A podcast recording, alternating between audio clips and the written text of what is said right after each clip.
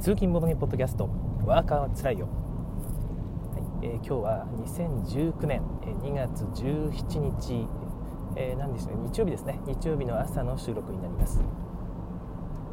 えー、このポッドキャストは私純一 S ですね。純一がですね、えー、朝の通勤中の時間帯に車を運転しながら1時間ぐらいかかる場所に、えーまあ、通勤しておりました。今はしてないんですよね、えー、しておりまして、まあ、その間になんか暇なので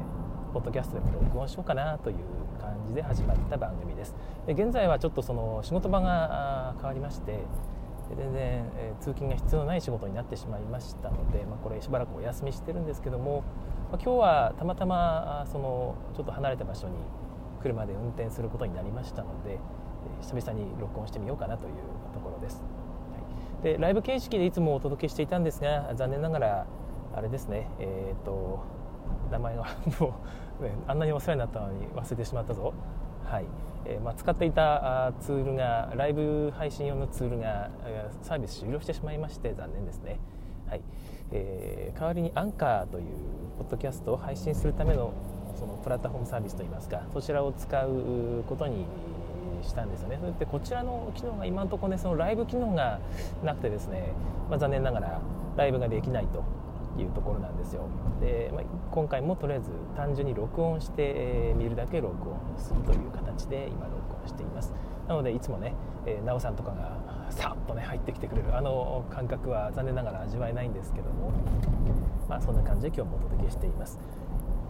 はいえー、で今日はちょっと短い時間の収録になるかと思うんですがあれですね今日のテーマ特に、え決めてないんですけども。何かありましたっけね？最近なんか私プチ援助みたいな感じになったの一つありましたね。何でしたっけ？ねああ思い出した思い出した。えっ、とね、えおしり探偵、えー、何でしたっけ？お酒に失礼交換していただきますカードゲームでしたっけね、はい、えこちらがそのおしり探偵っていう子供に人気のキャラクターですね。私全然知らないんですけどもコロコロコミックかなんかのかな？ちょっと分かんないんですが、まあ、そういう系の子供向けのキャラクターを使ったカードゲームが出たんですよね。で3つぐらいゲームが遊べるようになっているゲームで、まあ、それがペンギンパーティーに似ているんじゃないのっていうねどなたかがツイートされててでそれ私も公式サイト見に行ったらですねもう明らかにペンギンパーティーっていう感じの見た目でね下からこうピラミッド状に積み上げていってで両隣にある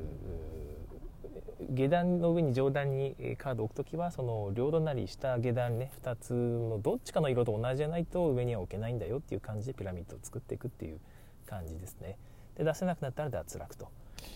で最後まで残った人が勝ちというゲームなわけなんですが、まあ、それその公式サイトの内容を見る限りですねかなり同じだったんですよね。ほぼ一緒というか。で最後までのなんだっけね一番高いところに自分のなんかカードを置けた人が勝ちだよみたいな感じになっていった書かれていたんですがペンギンパーティーのルールも、まあ、解釈の仕様によっては一番高いとこにカードを置けた人が勝ちじゃないですか。だから同じだろうと思ってですねで、まあ、割と私はまあがっかりしましたとか高野富さんがっかりしましたみたいなことを、書いてしまったんですけども、えーとまあ、蓋を開けてみると、まあ、ルール実際に読んでで実際に遊ばせていただいたんですよ、まあ、お友達が購入したので。で遊んだ結果ですね。うんまあこれは確かに違うゲームになってるなという結論でした、はい。でまあ、そんな感じでねいろいろと書いてしまって本当に申し訳ありませんでした、まあ、私ごときのツイートでどれぐらい売り上げが落ちるのかってそんなことはないとは思ってるんですがまああのね何かしらの影響を与えた可能性は全然あって可能性ゼロゼロとは言い切れないという感じで本当に申し訳なかったなと思っております、まあ、ルールを読むルールを読むというか一応公式サイトの情報を確認したつもりだったんですが正式なルールをね全部読む前にああいうふうに書いてしまうのはやっぱりね危険だし良くないなと改めて反省した次第でございます。でまあ、そのおしり探偵のゲームのルール何が違ったかっていうところなんですがえー、っとですね招待員得カードみたいなやつが最初にね1枚ずつ配られるんですよ。でそれはあの裏面が裏面から分かるっけ、まあ、分かっても分かんなくてもいいんですがそれに、えーと、色が書かれていると。何色だったか忘れましたけどそのペンギンパーティーならペンギンパーティーって 7, 7色ぐらいあるんでしたっけ？8色ぐらいあるんでしたっけ？ちょっと忘れましたけどその色のうちの1つがこう手札として来るんですね。1枚だけ。でそのカードが、えー、まあ、まあいつでも出していいんですけど普通のカードの代わりに。でそれ以外はもう全部ペンギンパーティーです。ペンギンパーティーをやっていくんですが、まあ、途中でそのカードをどっかのタイミングで出すんですね。もちろんその前に脱落しちゃったら負けなんですが、えー、まあ、そのカードをどっかで出すと普通に色カードとして。ただそのそこが自分の何て言うかポイントになるという感じですね。一応出した人はそこで終了という感じで、えー、まあ、撤収なんですがそこはまだ負けではないと、えー、出しましたということで、え、脱落ではなくて一旦そのゲームから抜けるという感じなんですがで他の人もずっとやっていって出せなくなったらもちろん負けけどその例の、ね、招待特カードを出すことができたら、え出したことができた人の中で一番高いところにカードを置いてた人の勝ちだよということになります。たった一つこのルールが加わってるだけっちゃだけなんですよねでただまあ私もそれ正式ルール読ませていただいた時にあこのルールが入っこういうルールだったんだと。このルールが入っているんならこれは全然違うプレイ感になるなというところだったんですよね。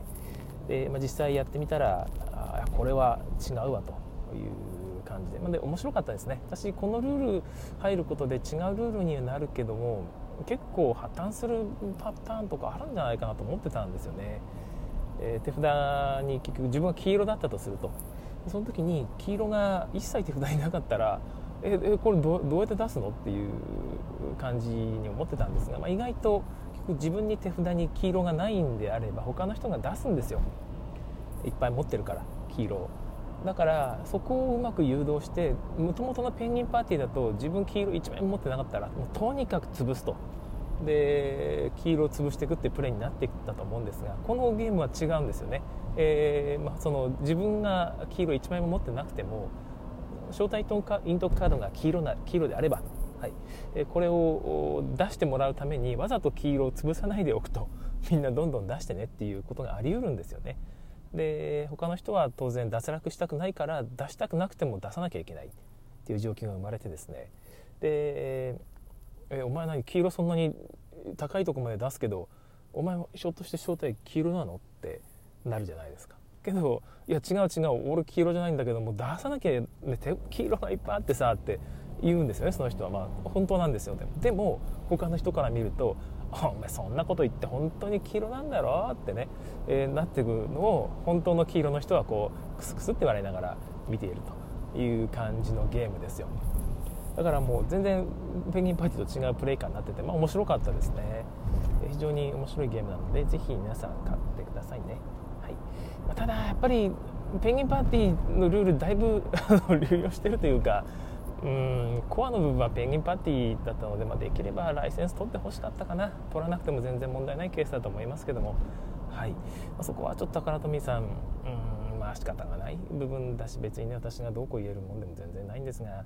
こういうのはなんかクリアにしてもらえたらなんかすっきりしたかなという気はちょっとしますかね。はい。まあ、それは単なる私のわがままでございます、はい、大変面白いゲームでした。他の2つのルールについても遊んだんですがこれはどうかな、まあ、子供向けにはいいかなという感じでしたね。サクッと遊べて、まあ、いろんな遊び方ができるっていうのはお得ですよね、はい、本命はやっぱりこのペンギンパーティーの的なこのゲームなのかなお先に失礼こかしていただきますゲームなのかなという気はいたしました。大変安いし人気キャラクターですのでお子さんがねいらっしゃるご家庭なんかはぜひ買ってみるといいんじゃないかなと思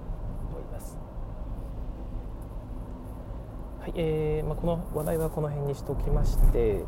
何かあったかな他に。うーんとあそうそうそう最近遊んだゲームですね。今日も実はですね福井の方まであれですよ、ゲーム会 に行くんですが、え、そこでフランチャイズをまた久々に遊ばせていただきました。久々にというか2回目ですね。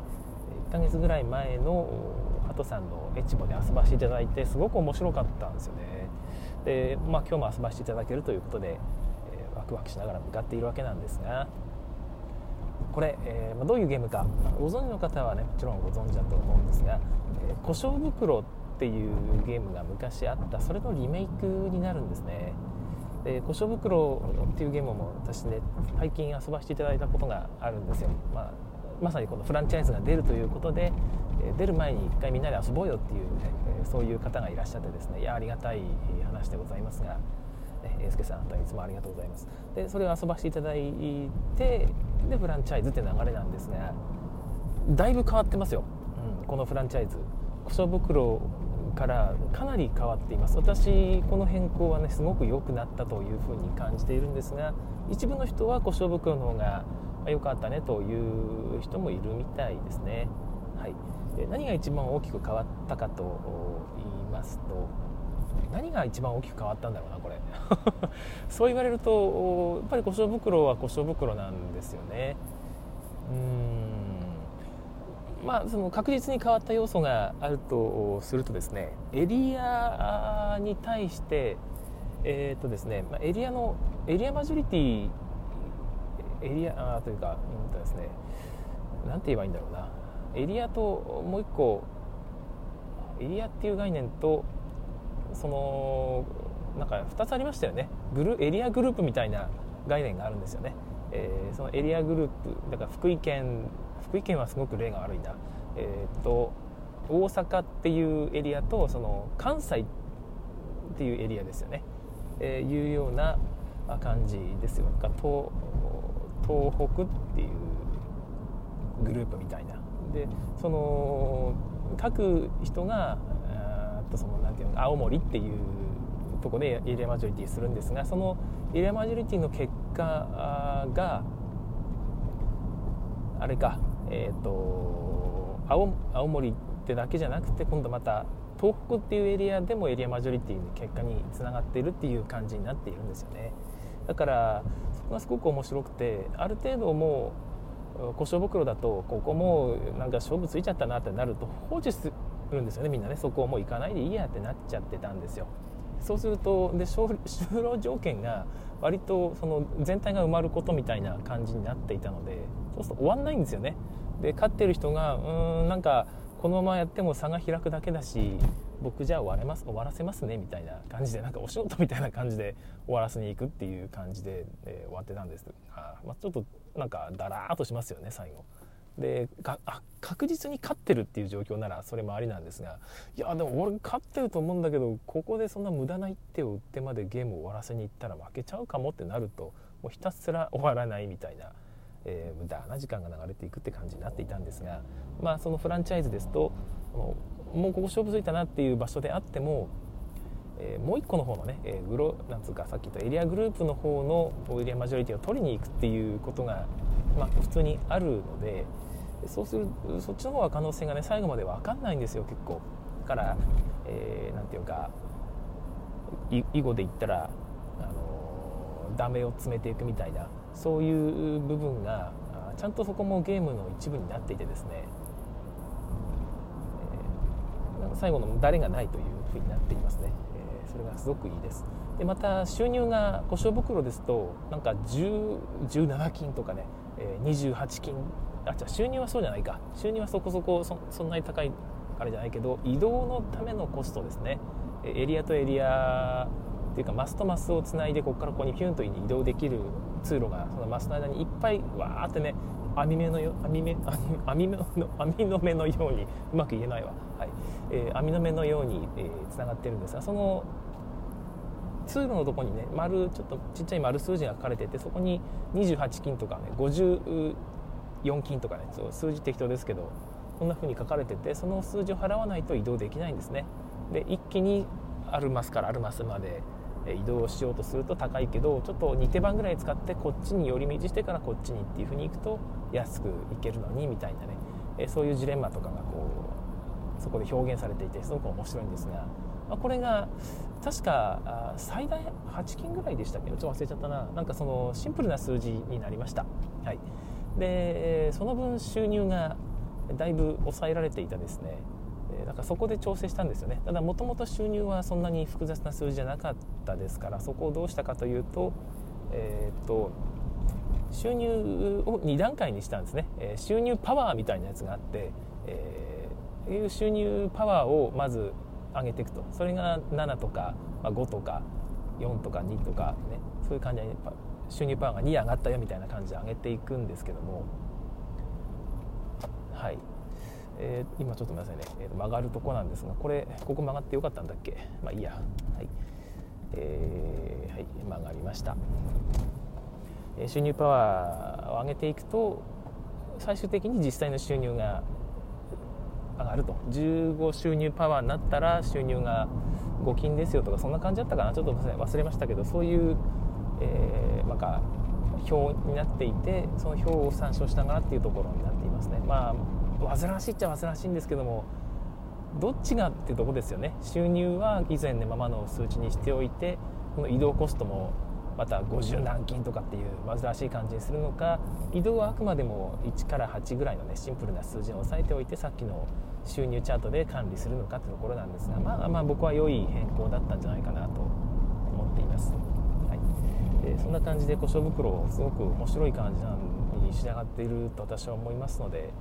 いろんな方に遊んでいただきたいんですがちょっと難しい感じはするかな。どうなんでしょうね。うん。あの収入を増やす収入を増やすためには、まあ、いろんなエリアにこう、ね、進出していくんですよね。フランチャイズ展開していく自分のお店を広げていろんなエリアにこう広げていくっていう感じのゲームなんですが自分の駒を、ね、エリアに置いていくんですよ。でエリアに置くと、まあ、そのエリアの収入っていうのがこうもらえるんですけどもそのエリアに何点進出していたかっていうのがまたね他の人と取り合うんですよね。で取り合えば取り合うほどそのエリアの収入が減っていきます。だからまあ若加藤競争って感じになるんですかね。でその部分でジレンマがちょっとあっていやまだここ人来ないから出店せずに 1, 店舗だけでね、えー、我慢しようと。自分がたくさん出店してもなんか収入が減っていくっていうのがなんか変な感じはするんですがそれも含めて出店した数ですね。自分も含めて敵も含めて。で収入が減ってっちゃうのでまだみんな来ないだろうとここまで。だから、えー、出店をするのやめて、えー、このままにしとこうみたいな感じでこう我慢してるんですよね。収入のために。そうするとある時突然人が遠くからお金一気に払ってビヨーンって飛んできてですね。でそこに出店し始めるんですよね。やっべえと思ってこう頑張って、そこに出店レースを始めていくんですがそうすると収入がガンガンガンガン下がっていくし、え、いや困ったなということになりかねないという感じでそこのせめぎ合いがまた面白い感じです。これも故障袋から全然変わってないですけどね、はい、でそこの部分の判断がうんちょっと何て言うか分かりづらいかなっていう気はしますよねあのクロートゲーマーはうわこれ面白いってなると思うんですがあんまりゲーム慣れしてない人だとえこれって店増やした方がいいんですかってえ増やさない方がいいんですかっていう判断がどこまでできるのかなというところはちょっとありますね。はい、そんな感じのゲームでございました。フランチャイズね今ね自分で話しててこれ面白さ伝わってないだろうなってね 思いながら喋、えー、ってるんですけども、はい。まあ、やると面白い感じですね。うん。どうだろうな。私は結構広く受け入れられるゲームじゃないかなとは思ってるんですがマニアックかマニアックかな。うん。はい、えー、というところです、えー、今日はもう自分もゲームを1個持っていきます。ちっちゃい小箱ゲームですね。NSV だったと思うんですがアミゴだったかな。どっちか忘れましたけどまあどっちも変わんないか。えっとあれリララウトっていう子供向けの5歳以上のちっちゃい小箱ゲームになっています。えどういうゲームかと言いますとあらごめんなさい。このこの辺でもうね曲がんなきゃいけないんですけどね。道が分かんない上にあれですね。どうしよう。どっか止めて喋ろうかな、はい。まあ、リララウトの話を軽くしますね。これまだ私遊んだことがないです、はい。ね、どういうゲームかというとオビワンさんのねカジノロワイヤル2っていうサイトがあるんですけどもこちらに小箱ゲームの面白いゲームがいっぱい紹介されてるんですよね。でそちらを私たまにチェックしてですね。でこれは面白そうだなって思うゲームがあると。それはもうドイツアマゾンから、ね、機器としてこうポチる個人輸入するわけなんですけども、ね、先日届いたんでね今日持っていくんですがどういうゲームかというのは実は実はというかカジノロワイヤル2見ていただければ、まあ、全然問題ないぐらいよくわかる感じなんですが、まあ、せっかくなんでここでもご紹介させていただきますとはい。えー、っと声を使っ音を使ったゲームですね。自分で音を出すんですよ。でそのオビアンさんのサイトに書かれてた説明がすごく良かったんですがあれですね、え、ザ・ゲームの音版ですね。もうもうこれだけでもピンときた人はいると思うんですが例えば1から10ぐらいの数字をまあ何ていうか示されるんですよ。それは場に出たですねえー、っと何ていうのかな。花びらみたいにね一つの山札が中央にあって周りになんか9枚ぐらいかなカードをこう円形に並べるんですよね。でそこにいろんなマークが書かれていて自分共通のプレイヤー全体の共通の現在位置っていうのがなんか車カードみたいな感じで示されます。でそこから時計回りに、えー、とその自分が手番の人が1枚山札からこう引いたカードに示されたマークのとこまで進めなきゃいけないんですよね。で進めるために何歩進めるかっていうのを他の人に手番以外の人にこう当ててもらうんですよ。で見るとあ次花花びらのじゃあハサミのとこまで行かなきゃいけないなって。ハサミの柄のとこまでは現在位置からは5個5歩先だなということが一応手番の人は分かるんですよね。そしたら5歩進めてもらうっていうのをそのカードには手拍子っていうか手をこうパチンと鳴らす絵が描かれてるんですね。パチンと鳴らした音の大きさで あの表現するんですよね、えー、他の人にどれぐらい進めてもらうっていうのをこうですね、当ててもらうと。パチンって鳴らしてみんながそれを聞いて今の音は5だなっていうのを当ててもらうんですよね。どこまでできるんだろうそんなことがっていう感じなんですが。慣れてきたらできるのかな、はい。えー、そんな感じみんな当ててもらって当てた人はあ、まあ、1点、えー、で自分も当てて1人にでも当ててもらえれば1点っていう感じで手番を交代していくという感じです、はい、で当ててもらうためのその行為ですよね。アクションの種類が確か手を鳴らすっていうのとあと蛇の音みたいにシュッてねシュッていう音を出すと、はい、もう一個は机をコンってねノックするっていうのとあれもう一個何だったかな？あそうそうそう。あのー、ネイティブアメリカンのようにああわわわわわってねあわわわわっていう音で表現する。手手に口を当てて、ね、こうポンポンポンポンとね、え、高速にあばばばばってやって表現するって確か4種類だったと思うんですがね面白そうですよね。5歳以上でもできるし大人同士でやってもちょっとまたね盛り上がる感じがするじゃないですか、ね、今日とりあえず今日持ってきたんですが来るメンツはみんな あれなので普通に大人なのでどこまで楽しめるのかなというのは、えー、分かりません。どうなんでしょうね。はい。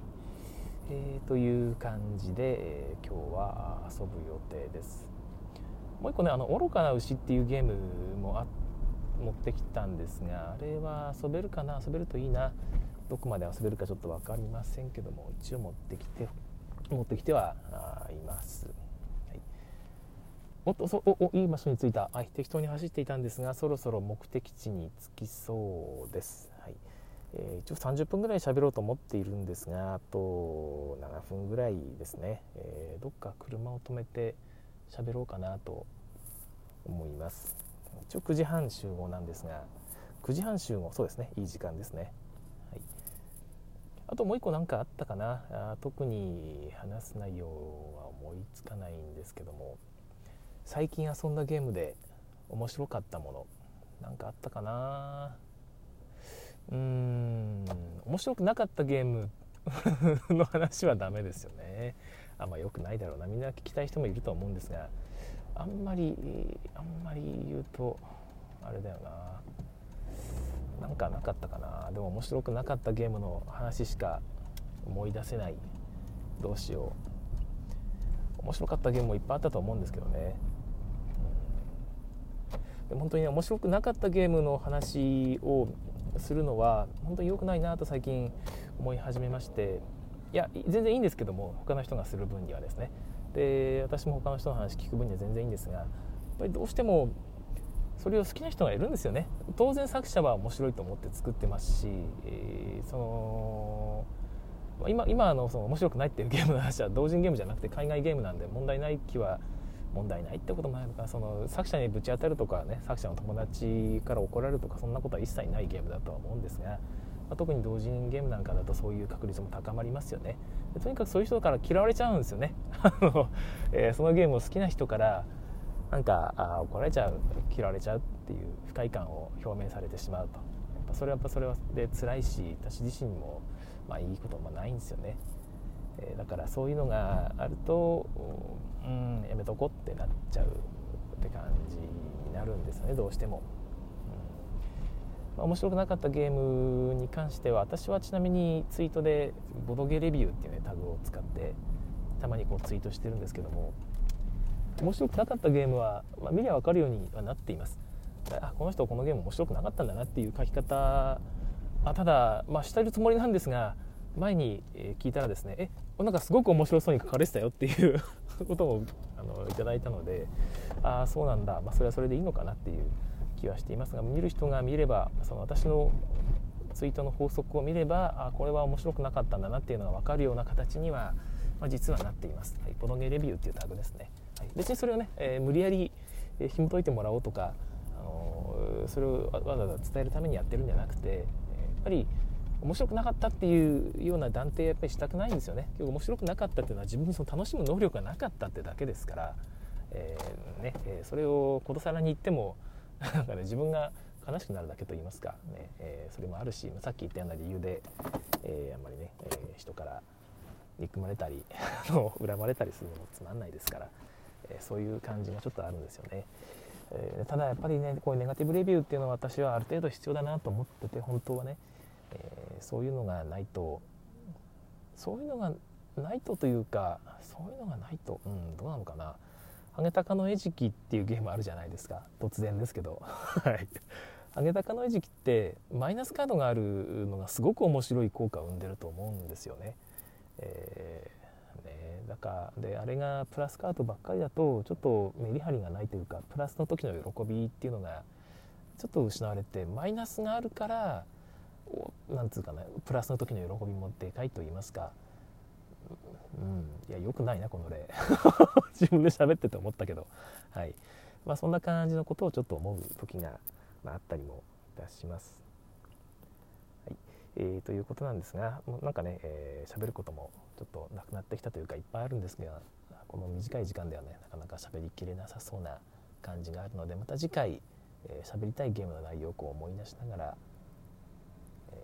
たこういう機会があったらですねやりたいと思います、はい、短い時間になりましたけども今日はここまでにしたいと思います、えー、今日も聞いていただきましてありがとうございました。それではまた次回更新をお楽しみに。さようなら。